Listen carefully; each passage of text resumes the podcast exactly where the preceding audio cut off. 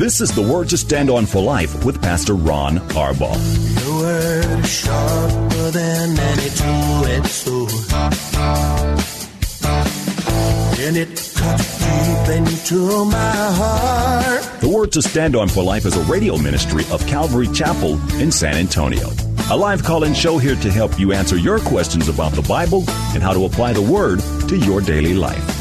For more information on Calvary Chapel, visit our website, calvarysa.com. Get your Bible questions ready and call in now to 210 340 9585.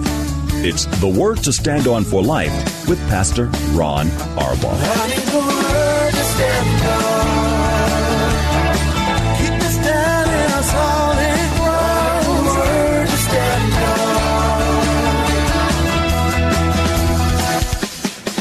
Welcome to a cold, dreary Tuesday afternoon. I'm Pastor Ron Arbaugh from Calvary Chapel in San Antonio, Texas, and this is the Word to Stand On for Life, a program dedicated to taking your phone calls and answering Bible questions and life questions and whatever else is on your heart. Uh, all you have to do is call us. You can dial 210-340-9585. That's 340-9585. If you're outside the local San Antonio area, you can call toll free at 877-630-KSLR. Numerically, that's 630-5757. You can email your questions to us by emailing questions at calvarysa.com, or you can use our free Calvary Chapel mobile app if you are driving in your car. The safest way to call is use the free KSLR mobile app, and then with their hands-free feature on your phone, uh, you will be connected directly to our studio producer. Our main number, one more time, is 340-9585. Well, we don't have anything to do but wait for questions today, so I'll get right to the questions that um, have been sent in, and we'll go from there. The first one comes from Leanne, and she says, how can anyone know for sure the Bible is true? Um, Leanne, uh, th- this requires investment of time. It requires study. Uh, the Bible will witness to your spirit that it is the truth. Um, but you've got to give it a chance to do that. And by that, I mean you got to read it, you got to study it, you got to figure out exactly what it is. Now, I, I'm I'm always careful when I get this question uh, because, as you've heard me say in this program many times, this is the most important thing any new Christian can do. Um, for me, um, it was um, the most significant thing uh, after receiving Christ. The most significant thing that uh, that I've done in, in all of my years as a believer, which is 29 years this month. Um, I needed to know. I had a lot of questions. Um, Leanne, you you're obviously curious. Uh, Christians would answer my questions with the Bible says, and I had to figure out whether or not the Bible was true. It didn't make sense to me that this could be a book written by men and a book written by God. I didn't understand it. I was brand new in my faith. Um, and, and I needed to know. And so if every time I asked a question, the answer was the Bible says, I really had to dig in. For me, Leanne, it took just short of three months. And I was completely 100% convinced. And what I did, and here's what I'll recommend to you, um, dig in, find out where we got our Bible, how we got it, how it's been preserved over the centuries. And then look for, for questions that you have. As you're reading it, look for questions. Look for the answers in those questions. And eventually, there's going to be a point where you're convinced. And once you're convinced, and it's not just blind faith, it's obviously faith, but we're convinced by faith based on facts or faith based on evidence.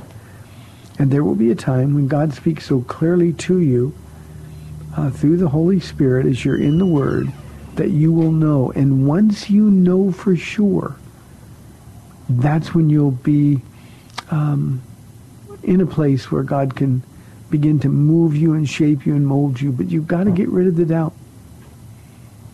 So I can give you all the evidence, the manuscript evidence. I can give you the, the architectural evidence. I can give you the prophetic evidence.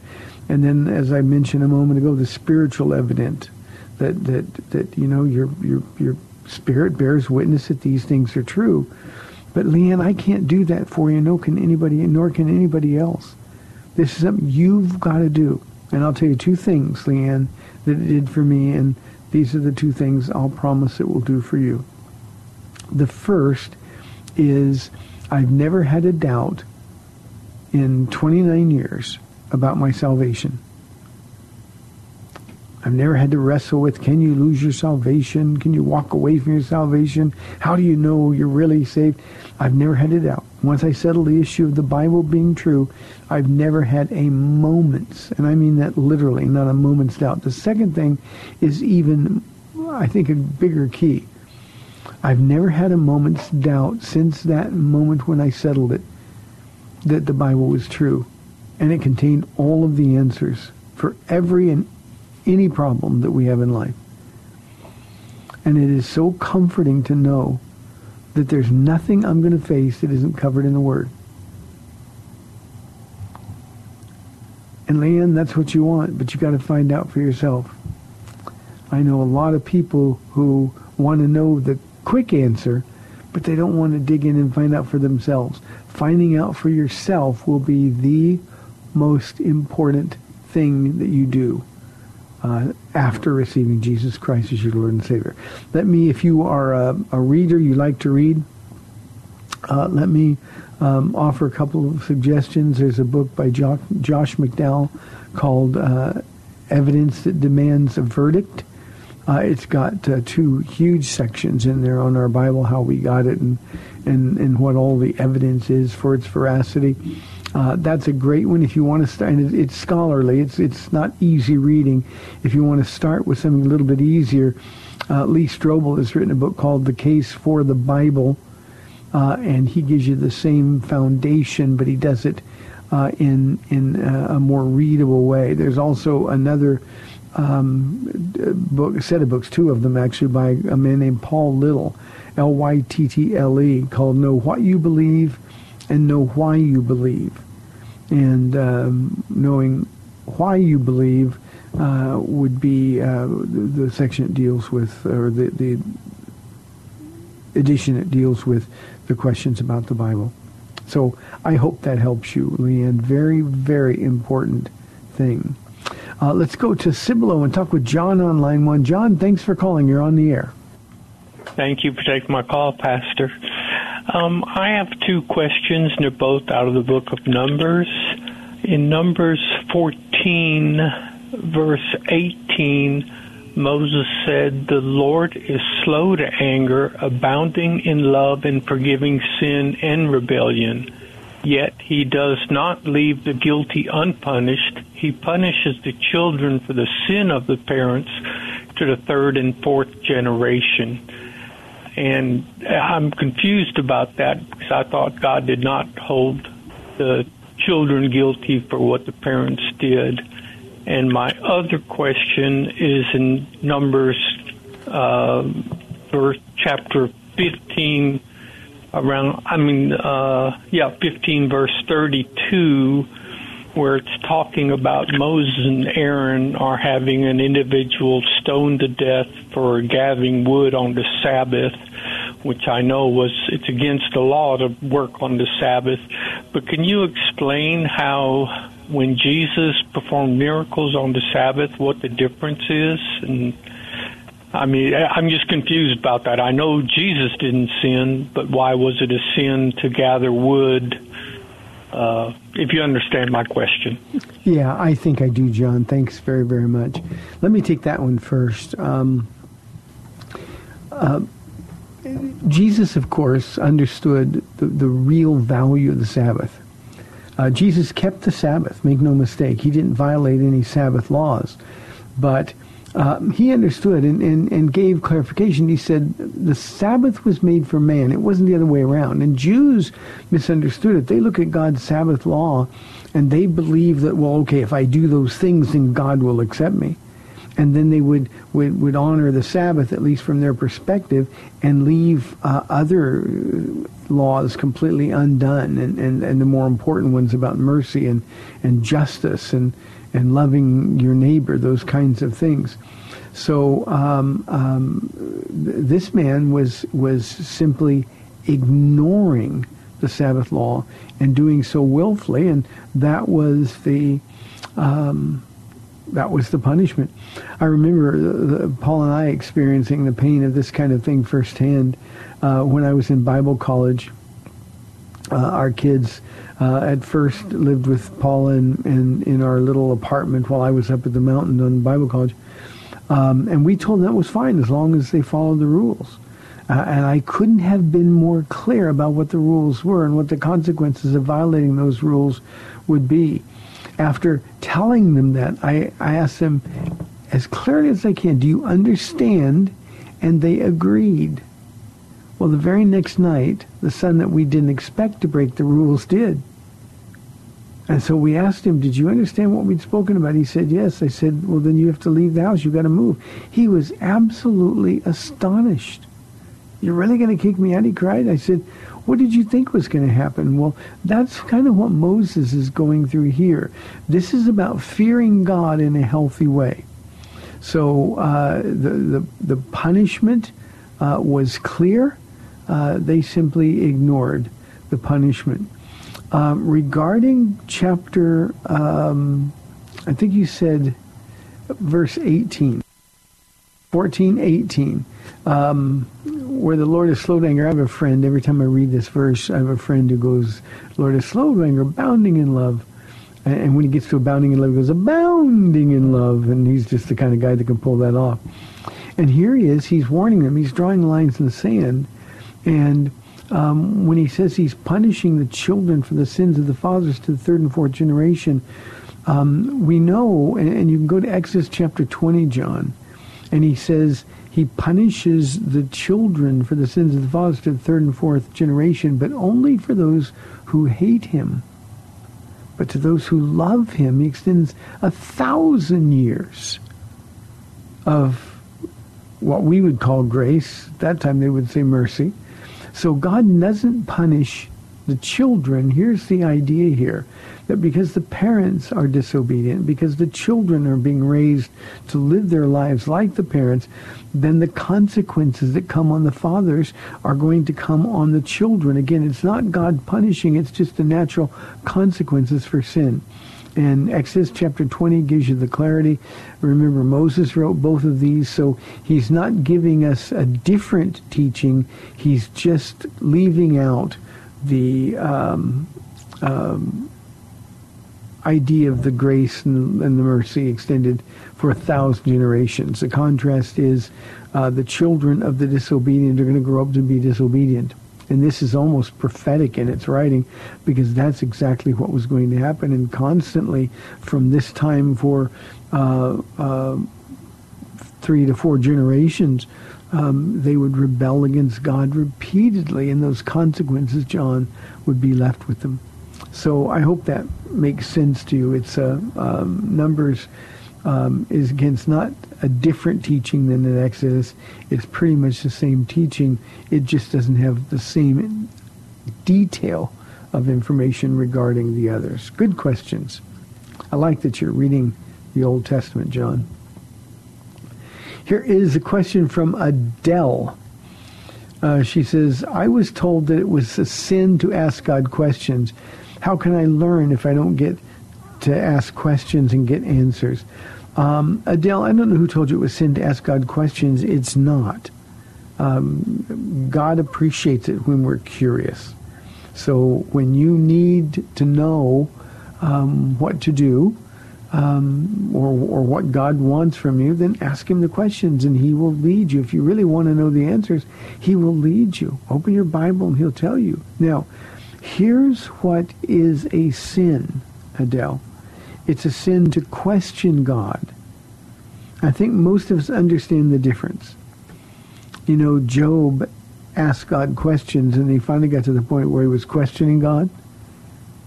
And that's when God revealed himself to him and, and, and Job, I'm in, I, I'm in sackcloth and ashes here. Uh, before I'd only heard about you, but now I've seen you. So Adele, it's not a sin to ask questions. I think God encourages questions as long as your questions are honest and you're going to use the information and, and, and be obedient, then you're going to find that God is very pleased with you. But questioning God is an entirely different thing altogether. So uh, I hope that makes sense. You know, God, why did you let this happen to me? Is not a question. That's questioning. But if you want to know, God, why would you, just like the question we just had from, from John, uh, God, why would you punish the sins, uh, punish the children for the sins of the fathers? Uh, and then, then he can get the explanation I just gave that, well, the children are going to continue in those sins and they're going to bring the punishment on themselves. So, uh, Adele, ask all the questions you want.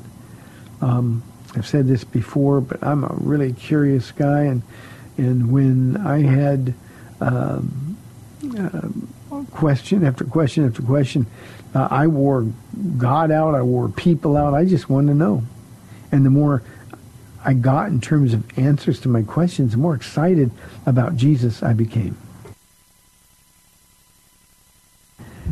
Keep asking questions, Adele. Thank you very, very much. Here is an anonymous question. It says, I struggle with being in church around people. I'm shy and I feel awkward when people approach me to talk with me. Um, anonymous, I understand that. Um, we have some people like that here. They don't stay like that for long typically, but uh, but there are always people that have trouble in crowds and and uh, people that would rather be all alone.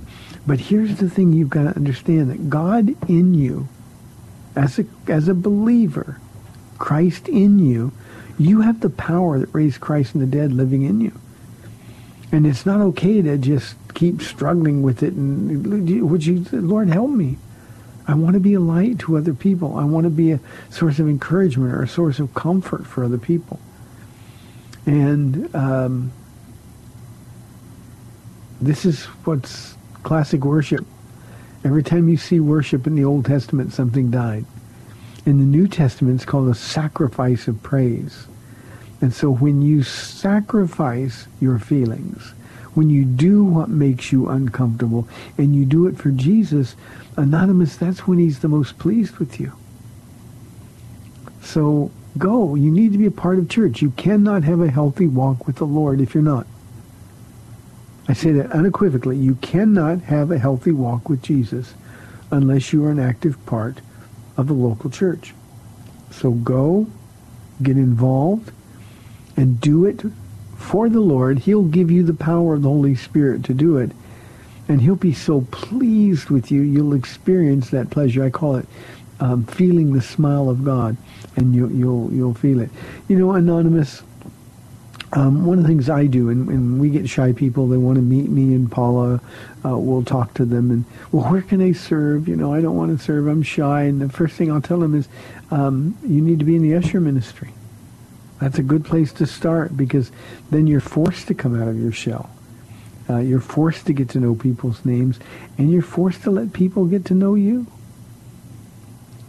And the people that take that step of faith uh, well, they get blessed abundantly, and then, of course, they become an abundant blessing to others. So never be okay with just struggling. God has so much more for you. All you have to do is allow him to do it. You know, the Apostle Paul, I love this line. He said that, that uh, talking about the Spirit of God's power, he says the, the, uh, the things that he does, he does by the, the Spirit of God who works so effectively in or through me, he said. And you'll find that if you if you keep giving in to not going to church because you're shy and feel awkward, um, well then you're quenching the work the Holy Spirit wants to do. Paul also tells us to do not quench the Spirit of God. So this is something, and I don't say this with any insensitivity at all. I realize how difficult these struggles are for some people, but um, you got to get over it. This is just something that, by the power of God's Spirit, you've got to get over. God will not let you be tempted or tested by something that he won't overcome. So go for it, Anonymous. Here's a question from Andy. Excuse me, I had to clear my throat. Andy said, Pastor and I studied the early church fathers because they lived closer to the time of Jesus. Do you think their writings should carry more weight than modern commentators? Andy, I don't, and, and I've never understood the logic. Um, people say, well, they lived closer to the time of Jesus, so they knew. Well, all you have to do is read Paul's letters to the Galatians and to the Colossians, and you see uh, the same thing. John, uh, First John is and Second John. Uh, we see heresies already entering, damnable heresies already entering the church in the first century. So what makes anybody think that the early church fathers know any more than we did? I'm going to go one step further and say that they might have known less. They would have been carried away. We know many of them were carried away by traditions, traditions that we know contradict what's written in our Bibles. So yeah, there is value in the early church fathers. But uh, I don't think they're a bit smarter, a bit more spiritual than people that are writing commentaries today. Andy, I'm going to shock you here. I don't think they're any more spiritual, any smarter than you are. You've got your Bible. You've got the full Word of God. You know, the first century church, they didn't have a written Bible like we have. So what you've got to do is just wrestle with the Word of God. Study to show yourself approved, a workman rightly dividing the Word of God. But do not get carried away with the uh, intellectual argument that, that, well, the early church fathers are giants and we stand on their shoulders. Yeah, there were some giants, Polycarp and others. But, but honestly, they had no more insight than you have or I have.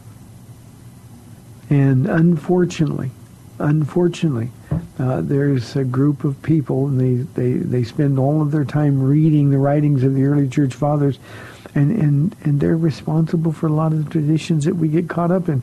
If you want to, to uh, look at uh, Anglicans or, or Episcopalians or Methodists, um, you know, their pedigree goes back a long way. And you'll find the intellectuals there that really, really heavily weight the early church fathers and their traditions. The problem with that is that every one of those I'm catching a cold, so that was a sneeze. Uh, every one of those uh, denominations have dismantled the Word of God. And, and they no longer hold to the inerrancy and the infallibility of the Word. So you hold on to your Bible, Andy, and you're going to be just fine. And there's some wonderful, wonderful commentators that are writing now just as there were um, all those years ago. So no, I think I think you need to sort of reconsider your logic there, Andy. 340-9585. I think we're inside a couple of minutes here for this half of the program. Um, Matt asked the question, why is it that the Holy Spirit doesn't get more attention in our church services? We praise the Father and the Son, but not the Holy Spirit. But without him, we can do nothing. Uh, Matt, I don't agree with your assessment. I think when, when, we are praising the Father and praising the Son, we are praising the Holy Spirit. Remember, there's no competition. I think what you mean, uh, if I'm understanding your question right, is that we don't um, sort of let the Holy Spirit just have his way in the church. Well, remember, the Holy Spirit's job is to testify about Jesus, to convince us of Jesus, of sin, of righteousness, and judgment. He's always pointing to Jesus. The Holy Spirit would never point to himself. So to go to a church service where it's come, Holy Spirit, come, and we're moving and we're swaying back and forth, and we're waiting for a sound of a mighty rushing wind, that is to misunderstand the ministry of the Holy Spirit completely. And most of the churches that take the approach where the Holy Spirit becomes preeminent in the church service, um, most of those are out of control. Um, charismatic, crazy charismatic churches. So um, we're not neglecting the Holy Spirit at all. You know, Matt, I, I get up in the mornings and, and I say, good morning, Father. Good morning, Jesus. Good morning, Holy Spirit. Uh, I'm, I'm aware of the activity of the triune God in my life. Um, you just stay with Jesus and the Holy Spirit smiling on you because that's exactly what he's leading you to do. Hey, we've got 30 minutes left in the program. We'd love your live calls and questions. 340-9585. This is the word to stand on for life. We'll be back in two minutes. A question for Pastor Ron and the word to stand on for life? You can send it to him via email at pastorronksLR at gmail.com. That's pastorronksLR at gmail.com.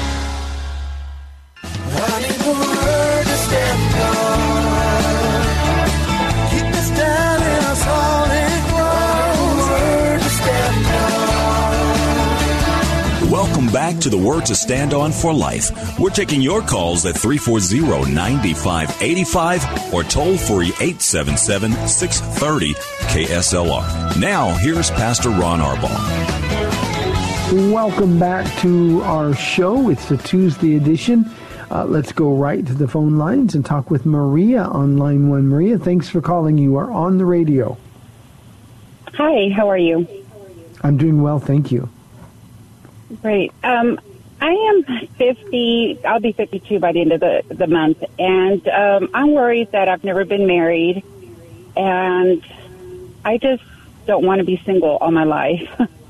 Is that something bad to always pray about, or what are your thoughts on that? Well, first, let me tell you, stop bragging that you're so young. compared, compared to me, you are. Um, so no, Maria, that's something. God, God's put that desire in your heart. So no, that's not something you should ever get tired of praying for, or or uh, I mean that's one of those things that you just knock on the the door of heaven daily. Now you don't make it an idol, and you don't make it uh, the source of your your peace or joy, but you just say, Lord, uh, I, I've I've always wanted to be married. Um, I believe this desire in my heart is from you.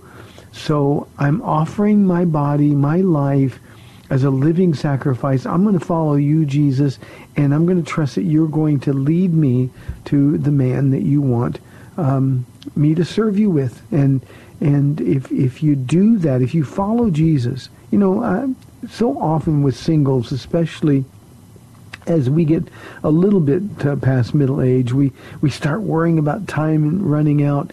Um, Maria, the, the best thing you can do to ensure that God answers that prayer is to serve God with all of your heart now where you are in your single condition. I always tell people that when they want to be married and they're not yet married, then God has them in training to be married, sort of in preparation to be married. And not only is he preparing you for somebody, he's preparing that somebody for you. And the way you, you're going to find that out is just to serve God completely. Give yourself completely over to the Lord and um, and trust those hopes and dreams with him.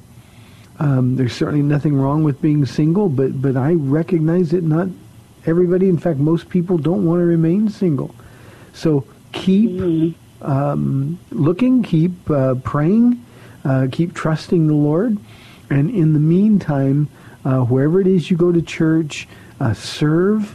Um, I personally think, and people, I don't know why so many people are opposed to this, but I think there's no better place to find somebody than in church. If you're serving and you run into somebody else who's serving, and you get to uh, observe his faith or he gets to observe your faith up close and personal and, and they can see and measure your commitment to Jesus. Well, well, I've seen over and over and over um, those people be brought together by God, and and once they get married, then they just keep serving. That's what they were doing before, but they just keep serving the Lord instead of doing it by themselves. Now they're doing it together as partners. So don't be discouraged. I know sometimes that's hard. At the same time, I think too often we try to take matters into our own hands. Christians will get on dating apps or Christian dating sites, or uh, they'll Mm-hmm. they'll try to get hooked up with friends. I don't think you have to do that. I think if you're following Jesus, He's going to take you to the man that He has waiting for you. And Maria, you know what I'm going to Okay. do? I'm going to be pr- I'm going to be praying for you um, because Oh, I, I think I I think this is something God wants to do. So keep me posted from time to time, will you?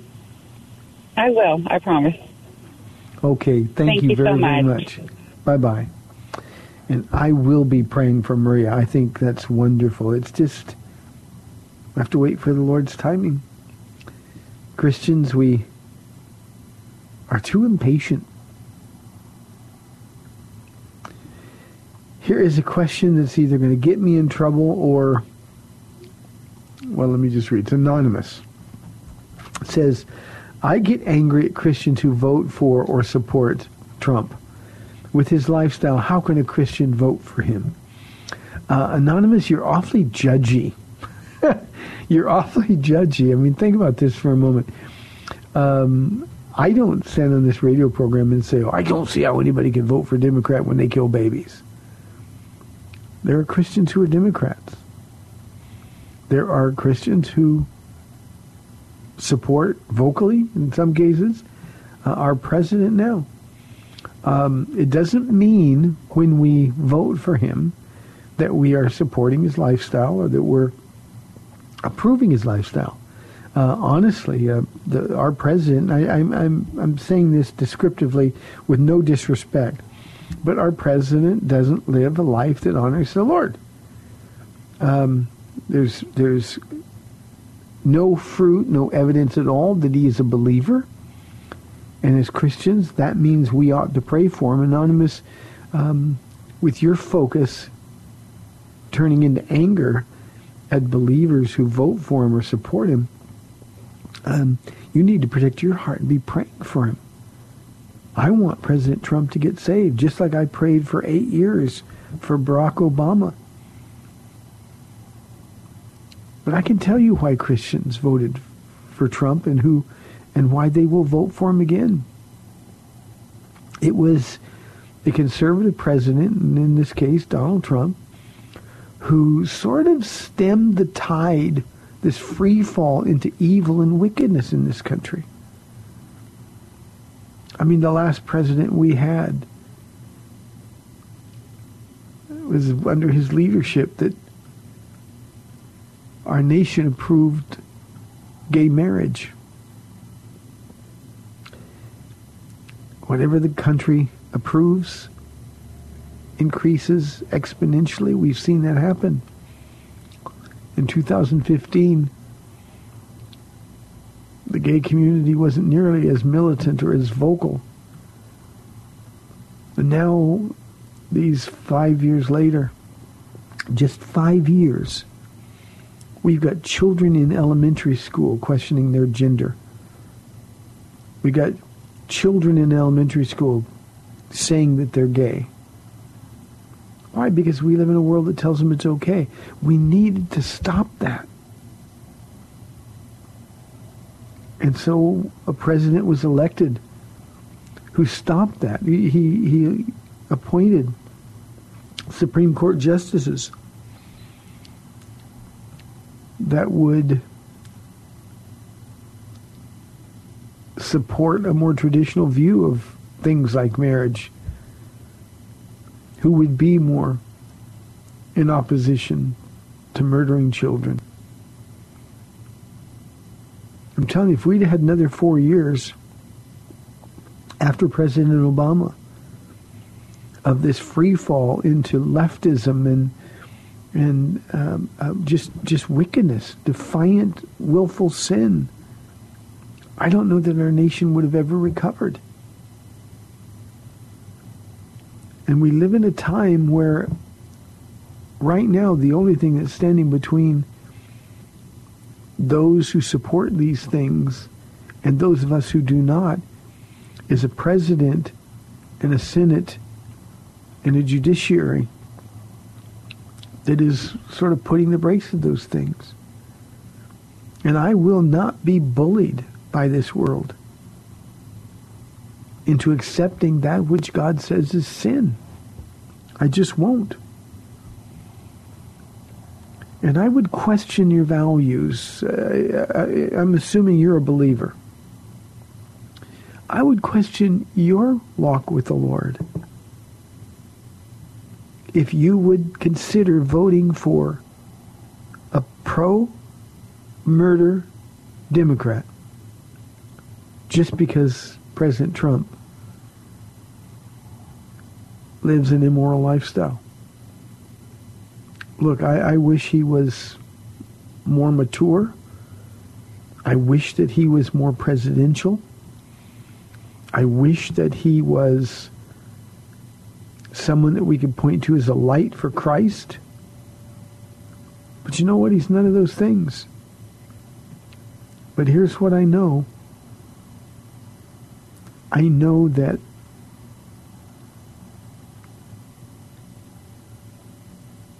choosing my words carefully here. I know that we are not free falling into the darkness and wickedness nearly as quickly as we were before him. So if I vote for Donald Trump in the next election, that'll be the reason why. Because I'm tired of darkness winning the day. We're not going to find a perfect candidate. So yeah, I wish it was a lot of things about President Trump that were different. But relatively speaking, his shortcomings, his immorality, his brusque tone, his thoughtless statements, um, pale in comparison to murdering 65 million babies since 1973 when Roe v. Wade became the law of the land. So I hope that answers your question, gives you a little bit of perspective. This isn't a political show, but that's the question you asked. 340-9585. Agnes says, Pastor Ron, was the woman caught in adultery Mary Magdalene? The answer is no. Uh, the Catholic Church, of course, places the tradition that it was Mary Magdalene, but it wasn't. There is no evidence. In fact, the evidence uh, to the contrary is that this was another woman caught in the act of adultery. Mary Magdalene, what we know about her is that she was inhabited, possessed by seven demons. Um, there would have been no end to the terrible life that she lived. Um, but this is not the woman uh, in the Gospel of John who was caught in the act of adultery, not at all. Um, so I hope that straightens that out for you, Agnes. Um, Sarah says, I'm wondering if a church should be focused more on discipleship of believers or more on community outreach and evangelism. Sarah, the way you f- phrase the question, the answer is yes. the, the church should be uh, focused uh, more on discipleship for believers. And in so doing, then we would, we would be out in the community and we would be sharing Jesus with people. Um, but but I think that's important. Sarah, let me tell you a quick story. When I was a brand new believer, um, so excited about what God had done in my life, and um, I, I, remember I just told this story in church uh, last week. I think um, I, I, would walk by people on the street or in the store, wherever it was, and I would stare at them, and not not in a creepy way, but kind of looking into their eyes, um, asking God, "Show me if they're yours. I want them to be. I want people to be saved." And and if I got an idea that maybe they weren't or they're having a bad day, then then I'd want to be be there to tell them about Jesus. And uh, I kept thinking, Lord, and this was about the time when I was, uh, I knew I was called to be a pastor, only six months old in the Lord. And I, I just thought, Lord, I want everybody in the church to share. I want us to be evangelists. I want us to win souls. And the Lord sort of stopped me in my tracks. And he said, here's what you're going to do. And, and I didn't grasp the, the, the depth of this then. But he said, I want you to teach people to act more like me. And if more Christians would act like me, then we couldn't build churches fast enough to house all the people who would be coming to me. And that made so much sense to me. I'm a practical guy, sort of look at, at, at the foundation of problems. And I just thought, you know, that's the problem. There's just too many Christians who don't act like Jesus. There's too many Christians who are immature in their faith or who are spiritually lazy. And and because that's the case, uh, we're out in the world and we're behaving just like people in the world, and the and the unbelieving world around us looks at us and sort of points and laughs at us and calls us hypocrites. Jesus said, and I'm going to affirm this, that if more Christians knew me better, if they would act like me more, then people get saved. The way to do that, Sarah, is through discipleship. And, and I'm not talking about one-on-one discipleship. Teaching the Bible, that's what we do. So our church is focused on teaching the Word. It is taught at every level, from uh, toddlers on up. Um, we teach it verse by verse. Now, obviously at different levels for different ages and audiences, but um, we just teach the Bible, and in the process, people grow in their faith. They get solid and grounded and more and more mature. And as they do that, they change they think differently. They embrace what God has for them because we're introducing them to Jesus in the course of Bible study. And for 25 years, Sarah, that's what we've been doing. And the result of that is we have enormous community outreach here at Calvary Chapel. And we have active evangelism programs where people are getting saved. In fact, some of the community outreaches are the evangelism programs.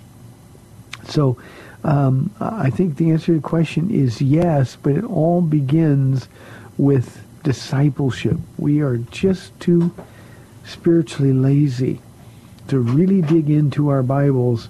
And the result, Sarah, is an immature body that's looking for um, wealth and prosperity, health messages, um, self-esteem messages, instead of just a message that shows you this is who Jesus is uh, the last two Sundays here at Calvary Chapel of San Antonio as an example. Uh, and we're going to be doing it for a third Sunday at the end of Luke 23 this week. Uh, we're at the cross with Jesus. You know, that's not a message that makes people feel particularly warm and fuzzy. But it's important to present Jesus in his fullness and his passion was never more evident for us to, toward us than when he was on the cross. So those are really important questions. Thank you, Sarah. Let's go to Sandra from the Hill Country. Sandra, thank you for calling. You're on the on the air.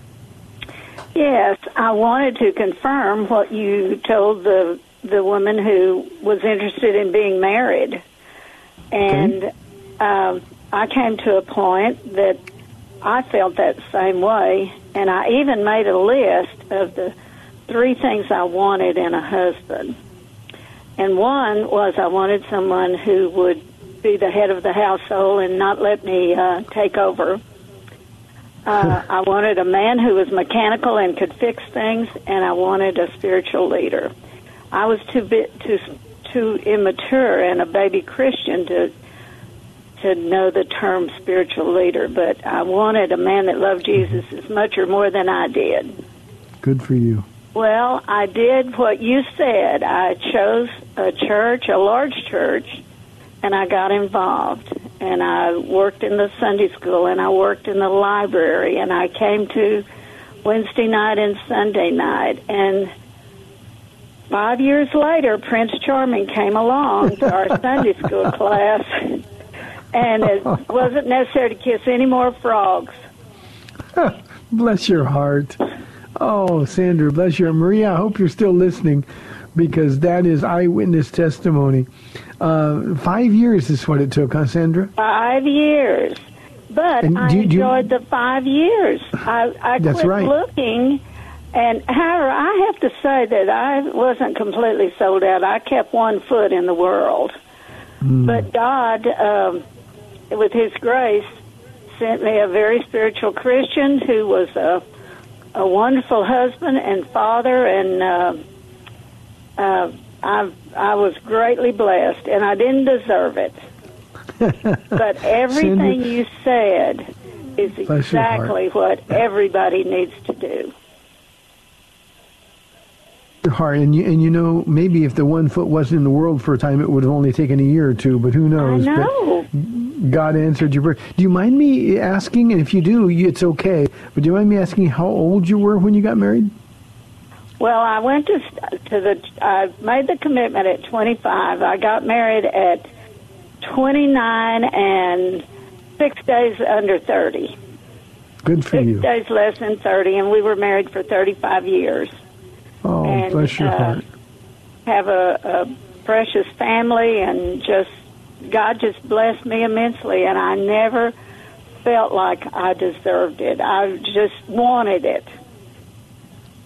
Well, but I didn't thrilling. feel like that he he would give it to me because I deserved it. Thank you, Sandra. God bless you for that. You know, the only thing I would add there, the last thing that she said in her list of qualifications is the most important. And Maria, this is specific for you. Pray for a man that loves Jesus more than he loves you. Pray for a man that loves Jesus more than you do, at least as much as you do. And then purpose in your heart to be obedient and follow that man as he follows Jesus. And I think sometimes, you know, we, we start compromising as we get a little bit more desperate or as time passes.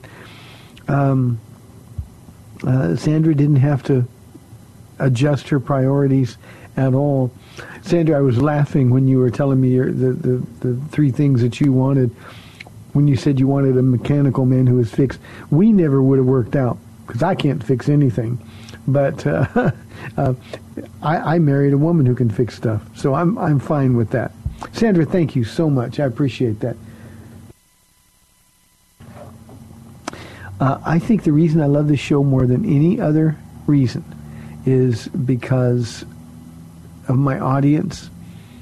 Uh, we get testimonies and encouragement and confirmation about things. So, Maria, hang in there. Serve your church. Do it with your whole heart. Um, and God will answer your prayer. He's not, he didn't put the desire in your heart to be married to trick you. Wow, that was great. Thank you. Let's see, got one more time for one more question. We're inside four minutes now. This one is also anonymous. Uh, she says, I'm a woman who struggles with lust. How do I take thoughts captive when I am being tempted? Well, let me say, first of all, thank you. Uh, for, for women, a lot of times this is a, a sin that never comes out in the open. We're, we're, unwilling to deal with it openly uh, because, you know, we, we, we consider lust a man sin or a man temptation. That's just not true. So, so you're halfway there just by admitting it. So here's how you take the thoughts captive. Um, open your Bible. When you're being tempted, open your Bible. Remember, it's the enemy who's going to bring those lustful thoughts to you. Um, if every time uh, he starts to tempt you with lust, uh, you're going to open your Bible, he's going to get frustrated and try to f- find something else. Um, guard what you watch and what you listen to. Now, you don't say how young or old you are, but uh, I'll just give an example. I go to the gym here in the where our church is, and and they play really really filthy music, um, and it's all about uh, and songs sung by women, uh, all about uh, uh, sex and very very graphic. Um, watch what you listen to is my point. That's one way you take your thoughts captive. Uh, I'm a big fan of replacement thinking. You know, when I'm thinking about ugly stuff, I need to catch myself. Say, Lord, I don't want to think about that. I, I want to talk to you. I want to think about what you've done for me, and I replace the the ugly thoughts with the the thoughts that God uh, w- would encourage me and strengthen me with. Um, when you are tempted, remember, anonymous, that Jesus is right there with you, and and you can ask Him for help. Say, Lord, if I give in to these temptations, then I know you're going to have to leave me for a time, and I don't want that. I want to be close to you. And start talking to him. Walk with him. Take him with you wherever you go. But protect yourself from your computer. Protect yourself from music. Protect yourself from, from movies or anything else that is a source of your struggle. Um, and that's what it means to take those thoughts captive. Just say, okay, here's the thought. Now, it's not a sin to have lustful thoughts. It's a sin to give in to them. And so when you have them, recognize that that is an enemy who's trying to destroy you. And then all you have to do is say, well, I don't want to make that choice. Jesus, I choose you. But prayer, being in the Word, um, being in the presence of the Lord, and I mean that in a physical sense, just be aware that he's with you and uh, I promise you, you will overcome those struggles with lust sooner rather than later. Remember, the enemy wants to destroy you. We are done for the Tuesday program. Um, Lord willing, I'll be back tomorrow at 4 o'clock on AM 630 The Word. Uh, I'm Pastor Ron Arbaugh from Calvary Chapel in San Antonio, Texas. May our Lord bless you and keep you. Be careful out on wet streets tonight and stay warm. We'll see you tomorrow. Bye-bye. Thanks for spending this time with Calvary Chapel's The Word to Stand On for Life with Pastor Ron Arbaugh. The Word to Stand On for Life is on every weekday afternoon at 4, and Pastor Ron invites you to find out more about Calvary Chapel at calvarysa.com. The Word to Stand On for Life was sponsored by Calvary Chapel of San Antonio.